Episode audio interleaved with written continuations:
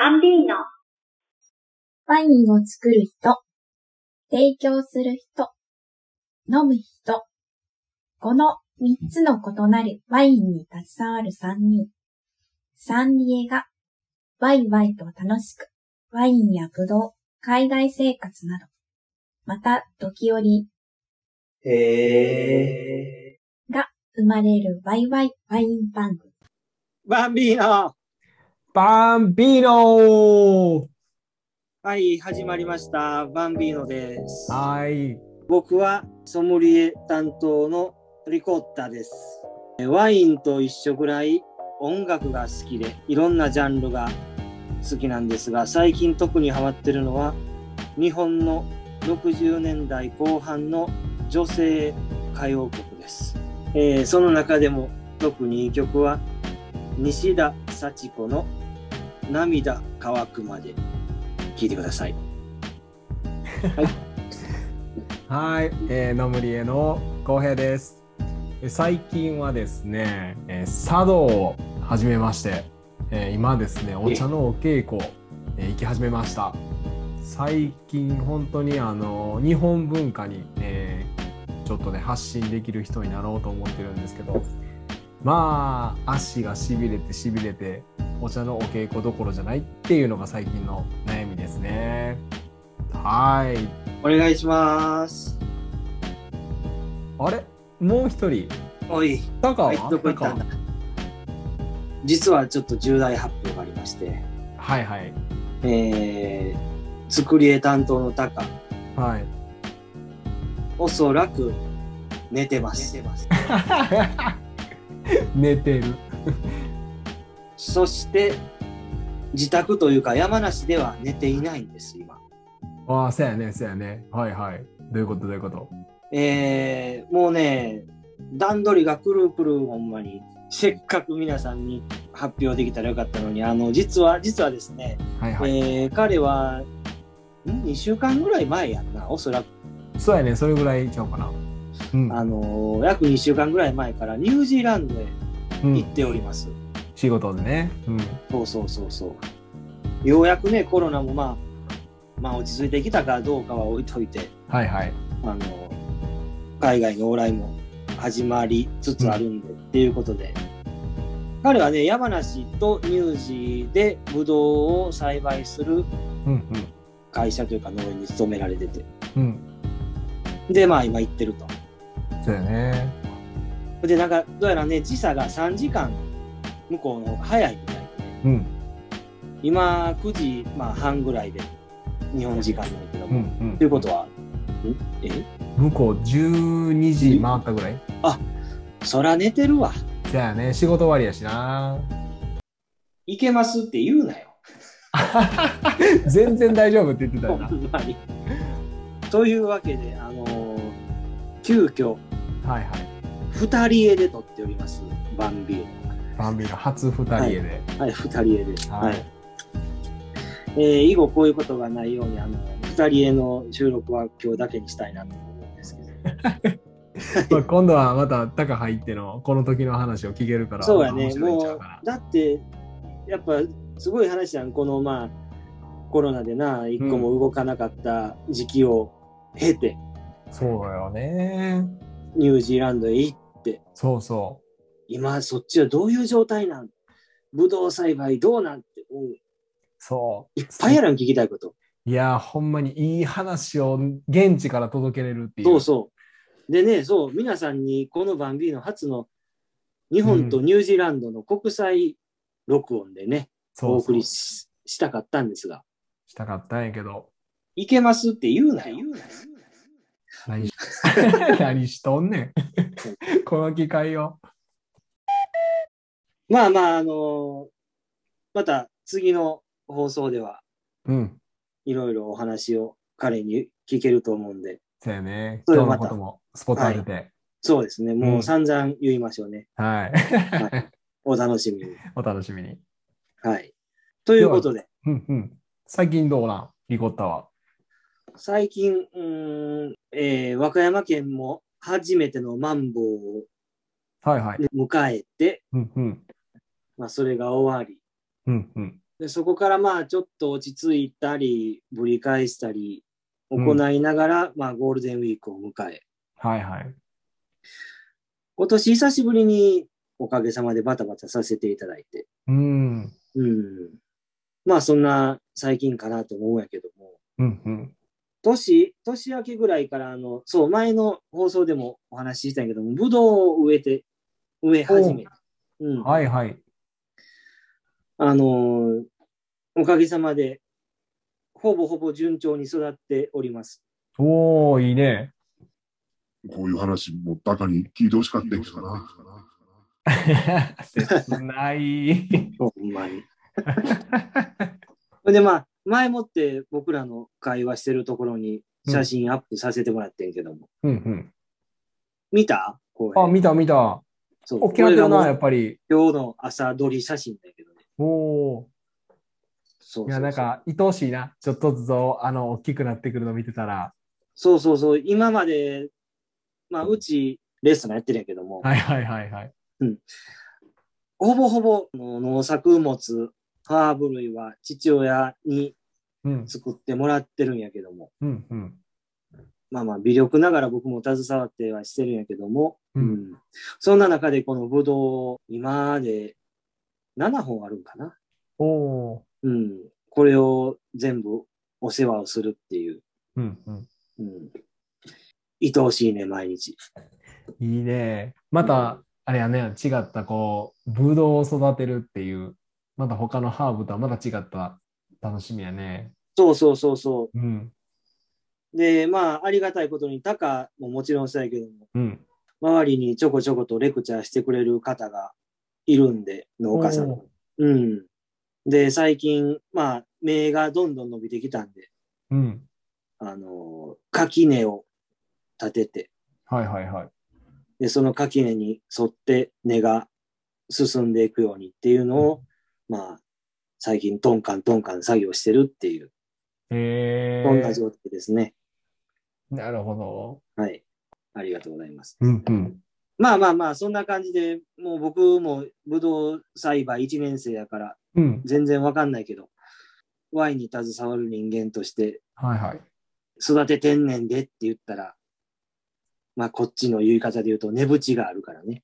ああ、そうやね。価値があるんでね。そう。うん。うん。自分自身の勉強にもなると思ってうんうん。やっております。なるほど。で、あなたはどうよ？お茶の話もまたちゃんと伺いたいな。あ、お茶の話ね。今年なんかちょっとチャレンジしたいなと思ってて。で、はいそうそう。で、なんかさ、ワインってやっぱりリコッタがいてるやん、近くに。うん。で、一緒にこう、なんていうの、教えてもらえるから、こうなんか自分も深く深く掘っていくのも面白いけど、違うことも面白いなと思って。で、もともとその日本文化っていうのも興味あったから、うん。これリコッタがここは行ってないやろっていうところ行きたいなと思って。そうね。そう。言ってない言ってない。行ってないやろ。サブカルもなんかこの個性強い、なんかこうな、ニッチなところへリコッタは攻めてるやはいはいん。いや、それでも行ってないとこどこなんやろっていうところで、まあ日本文化を触れるところで、あ、茶道やなと思って。おーそう。うんそうか。そう。総合芸術らしいで。おー日本文化の。で、まあ近くにね、その教えてくれる先生もおったりとか、で、うん教室も本当に家から車で数分のところで行けるようなところにあるんで、うん。あ、すごくもう、あの、通いやすいし、と思って、もうこれはもうチャンスやなと思って、うんうん。うん、そう、今年、年男になるからこそ、チャレンジしようと思って、うん佐渡へチャレンジしたかな。ああ、年男、それにかこつけて、チそうそうャレンジ。。うん何かにつけるな、いろいろあなた。何かにつけたんやうん。そう。うん。そう、でもやっぱりさ、こう、なんていうん、こう、整ってお茶を入れてる人ってかっこいいやん。で、あんな整うね、、整うって言葉なんか最近流行ってんねろ。そう、流行ってるんよ。ねえかなと思って行ったらさ、まあ、入り口はそんな、なんていうん、すぐにできるわけもなく、えもう、ただただ足のしびれとの戦いよな。ああ。まあでもちょっとずつちょっとずつ慣れてくるんやろうけどな。それもまあうん楽しみやなと思いながら、このニッチな方へ攻めてまた色を出していけたらなと思って、うんおいおいこの話も。まあ、アルコールはね、含まれてないけども、同じこう、飲料というか、うんうん。もしかしたら、嗜好品っていうくくりでもええかもしれんし。そうやね。うん。そう。それね、あのね、四季を楽しむと面白いなと思って。あそうあ、いいね、いいね。で、和菓子やったりとか、なんかそういうのも、あの、目で楽しんだりとか、ああ、うん、っていうのとかも楽しめるからひ広いなと思って。だからすごく通ずるもん、ワインとかとも本当に通ずるもんってあるんやろうなって。うんううん。ん。はい。あ、そうそう。ところでさ、ちょっと聞きたかったことがあってさ、で、最近あの、オレンジワインをちょこちょこ結構耳にするようになってきて、はいはいはいはい。うん。で、今までその何、甘口やったりとかうん、で、まあ、スパークリングやったりとかうん、で、いろいろな、あの、食後酒やったりとかっていうのは見てきたけど、うんオレンジワインって何なんと思って。うんうん。うん、ロゼでもなく、どういう位置づけなんやろうと思って。ね。うん。これをちょっと聞きたいなと。はいはい。飲んだ？ちなみに。まだ飲んでない？まだね、飲んでないね。ああ、まあ、決して、ね、白ワインや赤ワインみたいにどこにでも売ってるっていうわけじゃないんで、はいはい。ちょっと、ちょっと手に入りにくいところもあるかもしれへんけども、うんうんオレンジワインって、あの、皆さん、みかんで作ってる。それはちゃいますよ。うん。はいはい。ね。なるほど。で、まあ、要は外観、色合いですね。うんうんうん。色合いがオレンジ色というか、はいはい。うん琥珀色というか、おー、はいはいはい。あの、あとあれ、オロナミン C みたいな色。あー、なるほどね。うんはいはいはい。そういう系の色かなっうんうん。ていうんやけども、これはじゃあなんでこんな色かっていう話だけど、うん。えー、すっごいざっくり言うと、うん。白ぶどう。はい。白ぶどうを赤ワインの醸造方法で作ったもの。はいはい。白ぶどうは可愛いの醸造方法で。うん。うんうん。だからね、大きなカテゴリーで見たら白ワインに入る。えー、そうなん。うん。うーん。で、うーんと、まあじゃあじゃあどんな作り方なんやって話だけど、はいはい。これもな、高、また全部高にかかってくるな。何でとんねんと。うん彼、彼に聞いたらもっとこう、端的に言ってくれるかもしれないけど、あの、なるほど。まあ収穫した白ぶどうんうを、まあ本来白ワインって皮とか種を取って、うん。うん。こう、ジューッと、ぶどうのジュースだけを絞って、はいはい。本来ね、一般的な作り方は。うんうん。うん。それで、まあ、醸造発酵させていくんうん。です。はい。だから、まあ、あの、生き生きとしたフレッシュなフルーツ、うん。白ぶどうの風味香りがあって、で、皮とか種を本来入れてないから、はいはい。そんな、まあ、渋みうんうん。はないと。ああ、なるほど。うんうん。一方、オレンジワインは、はいはい。まあ、同じように白ぶどうを収穫してきて、うんうん。まあ、詳しく言うと、オレンジワイン作りに適した白ぶどうっていうのがあるんやけども。ああ、なるほどね。うんうん。まあまあ、それは置いといて。うんうん。で、種や皮をついたままの状態でしばらくこう、発酵させていくっていう。はいはい。そうすることで、種や皮から出る成分であるし渋みうん。が出ます。うーん、なるほど。そして皮についている色素うん。も液面に移っていくんで、はいは色合いがまあ濃くなっていく。い。うーん。うんなるほどね。まあ、そんな感じ、オレンジワイああ、なるほど。ン。うん。で、まあ、結構オレンジワインって一概には言えないんやけども、うん。昔ながらの白ワインの作り方とされていて、へえ。だからまあ、こう、温故知新じゃないけど、はいはいはい。クラシックな製法で昔ながらでっていうことはおのずとオーガニック的というかああ。はナチュラル的にいはい。作られるへえ。そんな感じかな。なるほどね。はい面白いな。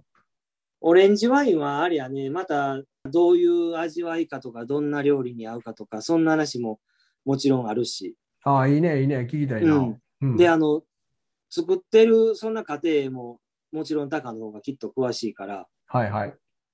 また追って一回やりましょせやね。ちょっと楽しみにしてよ。うんうん。う。話題になってるよね、今ね。確かに。うん野村江公平の初体験やわ。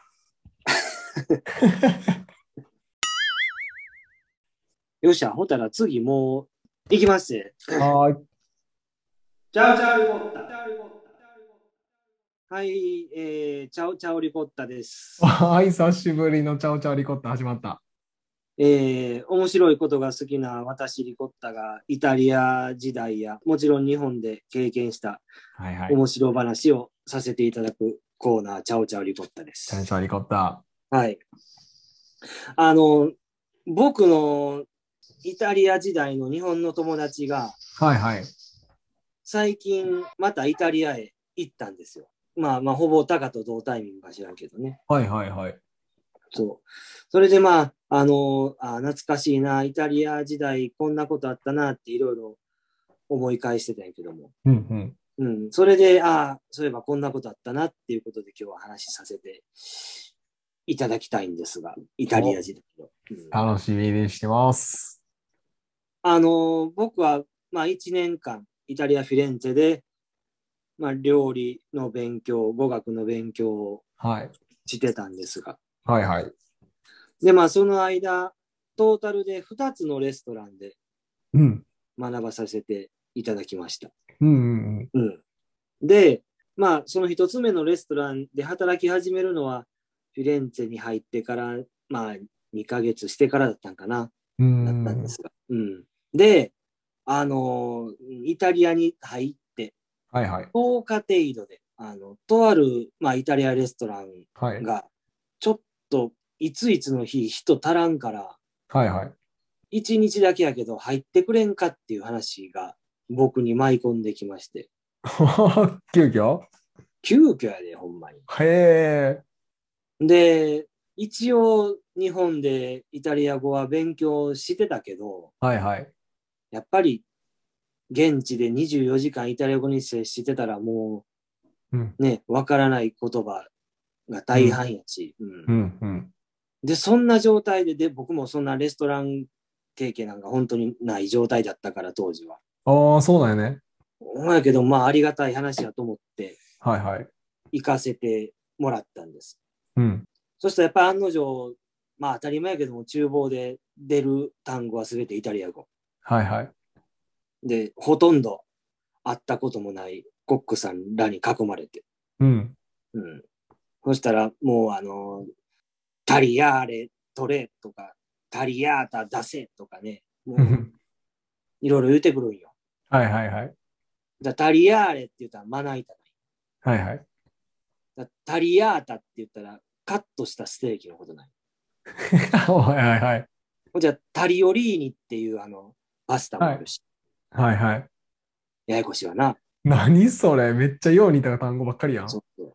そしたら、あのーまた別のタイミングでコルテッロ取れとか、はいはい。だコルテッロって言ったら包丁、ナイフ。うんうんうん。ほんじゃ、あの、ちなみにコルネットって言ったらうん。クロワッサンのことで。はいはい。またそうこうしてたら、あの、ちょけたコックさんたちがうん。お前、コルヌートしたのか。って言ってくる。はいはいはい。何コルヌート？こさっきコルテッロは包丁って言ったけど、何なんコルヌートって聞いたら、お前の女を寝取ったるぞみたいな。何を言うてんの？まあまあ、とにかくどう、よよく似たニュアンスの単語がすっごい多い。うーん、なるほどね。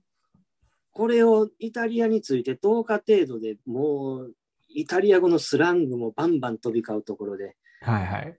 すごいパニックでした。まあそんなある時にね、えい、プレンディ、ドゥエオラでうんな何何かを2つ持ってこいって言ってきた。言われた。おー、はいはいはい。とに、とにけって言われた。うんうん。で、ドゥエオラーテ。ドゥエって言ったらまあ数字で2なんうんうん。で、あ、じゃあ2個何かを持ってこいなやなと思って。ああ、なるほどなるほど。そうそうそう。で、オラーテって言われて。うん。まあもちろん、オラーテこんな感じで言うんやけども。うん。ほしたら、牛乳かなと思ったんよおー、はいはい。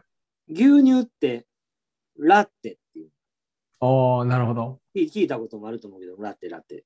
はいはいはいはい。うんカフェラッテのラッテ。うんうん。うんで、ああ、オッケー、じゃあ牛乳を、まあ、2パック取ってこいっていうことだよな。おー、確かに。はい。んで、そこのまあ店で働くんだ初めてやから、どこに牛乳置いてるかわからんから、はいはいはい。店中探しまくって、うんうん。んで、わっからんから、ピザ職人の人に聞いたら、うんあ、ここにちょうどあるわって言って、ああ、グラッチェグラッチェって言って、うんうん。2パック牛乳持ってったんよ。はいはいはい。ほんで、どうぞ、牛乳2つですって渡したら、はい。何持ってきてんのなって言われて、おー、はいはい。ドゥエオラーテや。えー、わからんよ。うん。そしたらね、これがね、まあ、イタリア語というかラテン語のややこしいとこでね、うん。ままあ、結論を言うと、はいはい。お魚のタイを2匹持ってこいって言われた。うん？タイ。うんうん。ほんたら、タイってイタリア語で、うんオラートっていう。はいはい。で、でも、イタリア語ってこれがややこしくて、単数名詞と複数名詞で変わってくるんよな。おー、なるほど。はいはい。で、1匹だったらオラータなんやけど、うん。2匹持ってこいやから、オラータがオラーテに変わる。おー、なるほど。それはちょっとわからんぞと思ってね。確かに。ほいたらね、その話を聞いてたあの、スタッフの女の人。うん。これがまあ、アルバニア人の、はいはいはい。その名もドナテッラさんだってんけど。ドナテッラ。はいはい。ドナドナテッラさんがね、ああ、もう、私と一緒に豚肉を連れてってあげるわって言われてね、うん。あの、僕の手を取ってね、はいはい。そのお店をこう、彼女と歩いた。おー、はい。ドキドキする。うん、だら彼女ね、ドナテッラのすごい、まあ、アルバニア人っぽいというか、キリッとした、はい。きっつい顔でね、うん。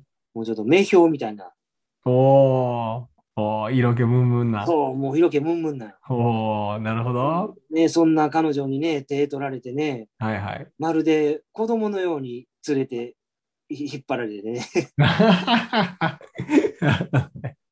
で、リコッタこれがタイよ。2匹のタイねって言ってね、こうタイを抱えて、彼女の手握ってまた戻るよな。おー、ドキドキ。もう夢のようだったな。ほらもう、年頃の男の子やかしな。そうそうそうそう。で、まあまあそ、そのお店ではそんなこんなあって、まあ、なんとか一日乗り切って。は いはいはい。そう。え、ちょっと待って、これ、何がね、手つないだ話？おう手つないだ話よ。あはは嘘や。いや、まあまあまあ、あの、牛乳とタイ間違えたおかげで、アルバニア人美女と手をつなげたっていうんです。なるほど。そうなるほど。もで、まあ、そのお店は、その後、2回ほどまた手伝わせてもらったよな。う。おー、はいはいはい。うん。だけど、まあ、そのおかげでスタッフの人らとも仲良くなって、うんうん。っていうか、まあ、ドナテッラに会いたくて、はいはい。うん、あの、しょっちゅう通ったっていう。なるほどね。そんなチャオチャオリコッタでした。いやー、青春やね。選手はね。青春やねあ、そう。ちなみにこのお店ね、あの、フィレンツェの、うん。まあ、駅の中央駅の近くのうん。チェントポーベリっていう。で、チェントポーベリって100人の貧乏人っていう意味で。面白いわな、名前。えー、めっちゃ面白いな。何それ。うで、まあね、結構リーズナブルでね、うんうん。お腹いっぱい食べさせてくれて。えー、いいなそう、懐かしいね。うんえということで、もう結構喋ったんよ。二人で。ー、うんうん。いい感じやね。もう半時間喋ってるね。全然意識しなかった。ねえ、浩平。はいはい。二人でやっちゃったね。